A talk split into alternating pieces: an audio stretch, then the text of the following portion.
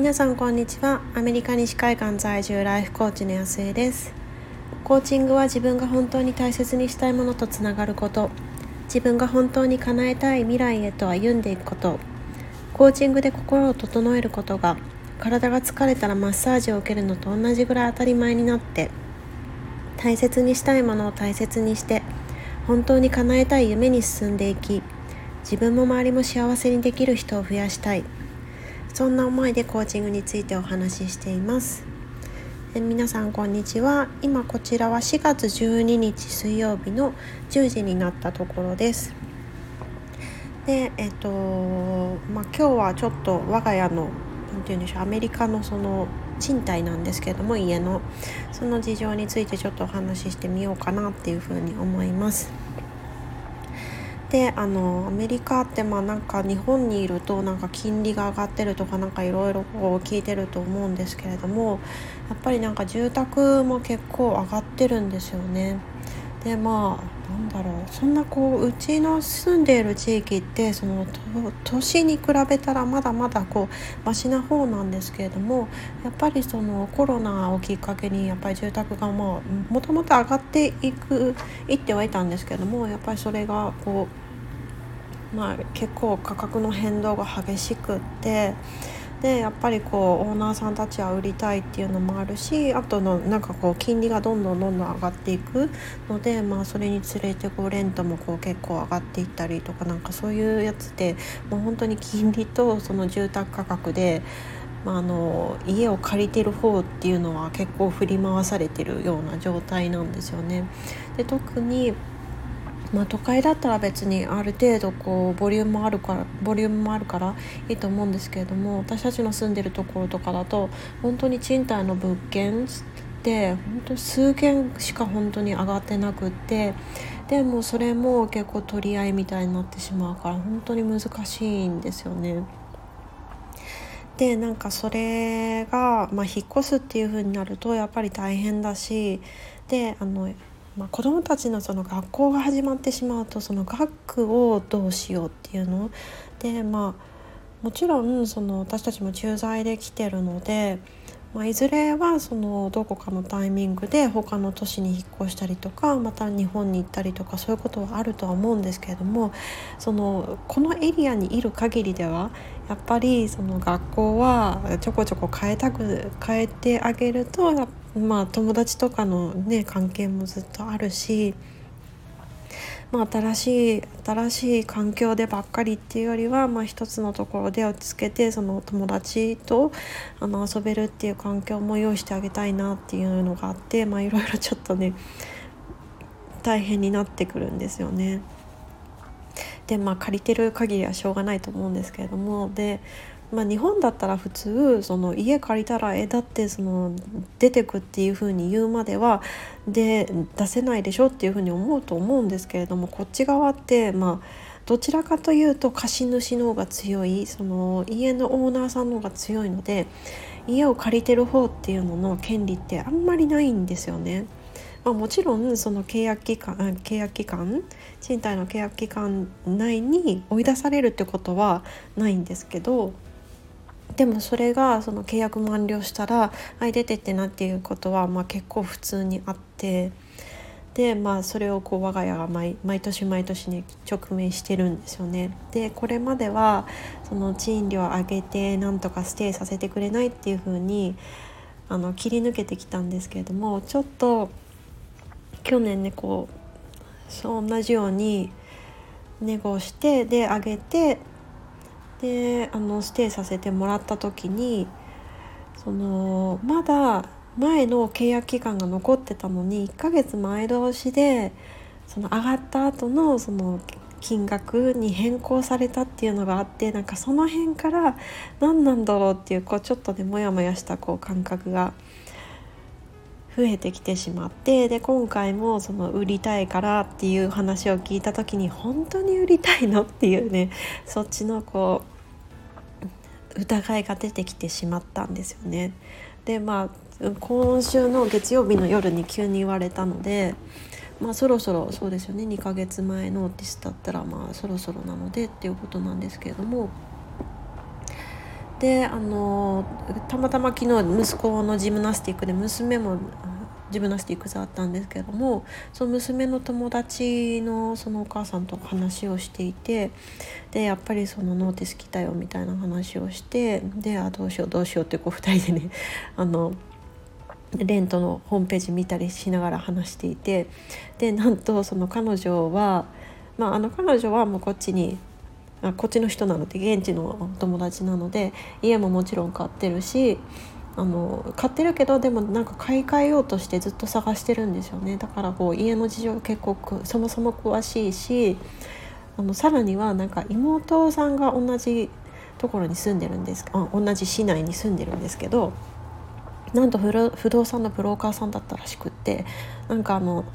物件出てきたらすぐ教えてあげるよっていう風に言ってくれたり、その近所にミリタリーのファミリーがいて、でその方々が引っ越すっていうのは聞いてるから、じゃあそのいつ引っ越すのかであの家借りてるんだったらどういう風にするのかとかなんか聞いとくねっていう風に言ってくれたりとか、なんかそういうこと言ってくれるとすごいね心強いですよね。やっぱりまあ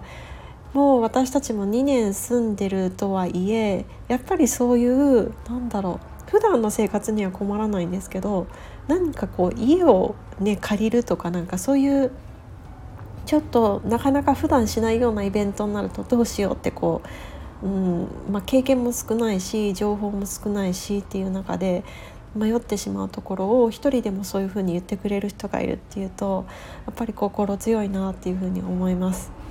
でなんかこうざわざわしてたんですよね。やっぱりこうなんだろうな、私としてはやあの優先順位は息子の学校を一番にしてほしいっていう風に言ってるんですけど、でもなんかそれがこう現実的な優先順位にどうしてもならない。それって私たちが決めれるものでもなくて、やっぱりそのオーナーの意向次第っていうところのところがあって、でそれもあのいちねん更新でやあのどうしてもやらざるを得ないので、まあ、オーナーさんの意向 で, で毎年毎年こう浮上してくるっていう、まあ、ストレスの中で、まあ、なんか、ね、どうしてもこう娘息子にじゃああの学校ちょっと諦めてもらおうよみたいなねなんか流れになってたんですよね。でもそのオファーしたらっていうのでせめぎ合いでうんっていう風に思っていた時に、まあ、ちょっと私最近あの朝タロットカードあの、うん、ちょっと興味本位で引いてるんですけれども、なんか見事になんかそれが反映されてたのかなっていうの思うんですけれども、なんかあのイノセンスっていうねこうカードが出たんです。エミリーさん聞いてるかな、あのタロットの友達なんですけれども、なんかおじいちゃんがカマキリを手の上に乗せてなんかなんだろ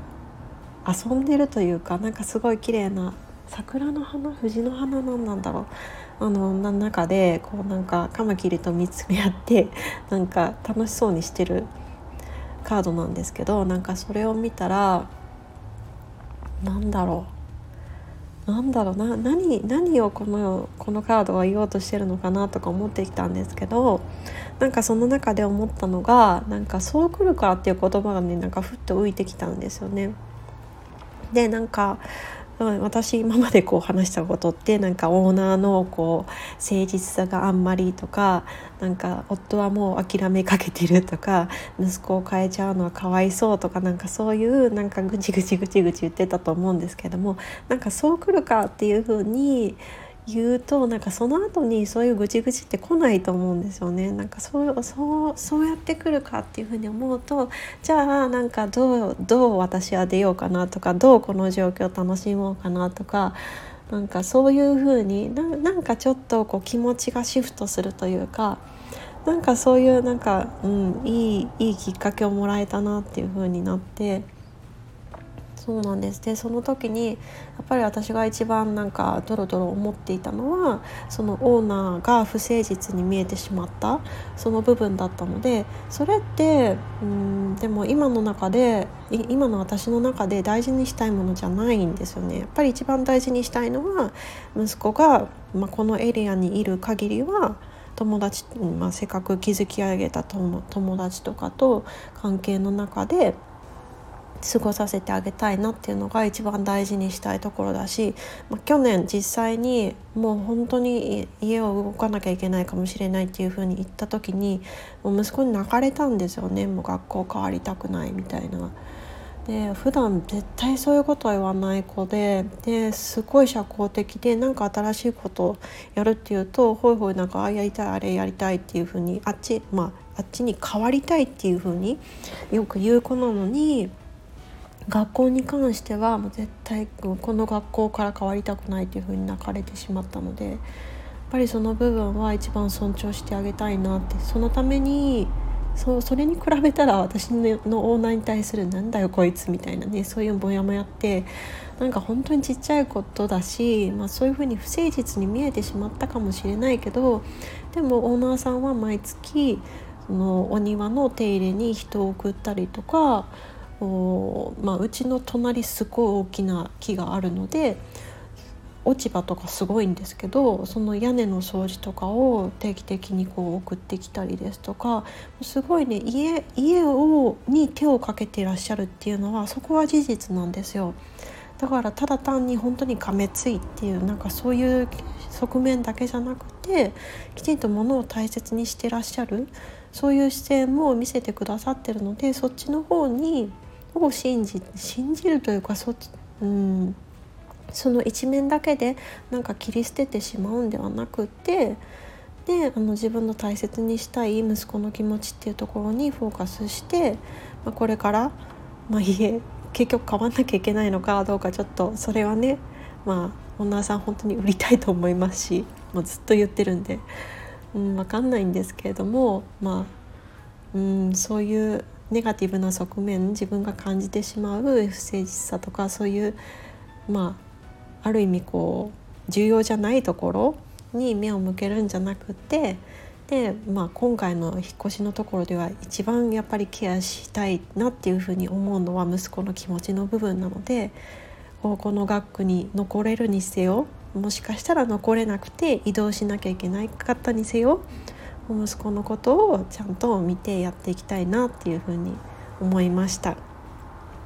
ということで、えーと、今回は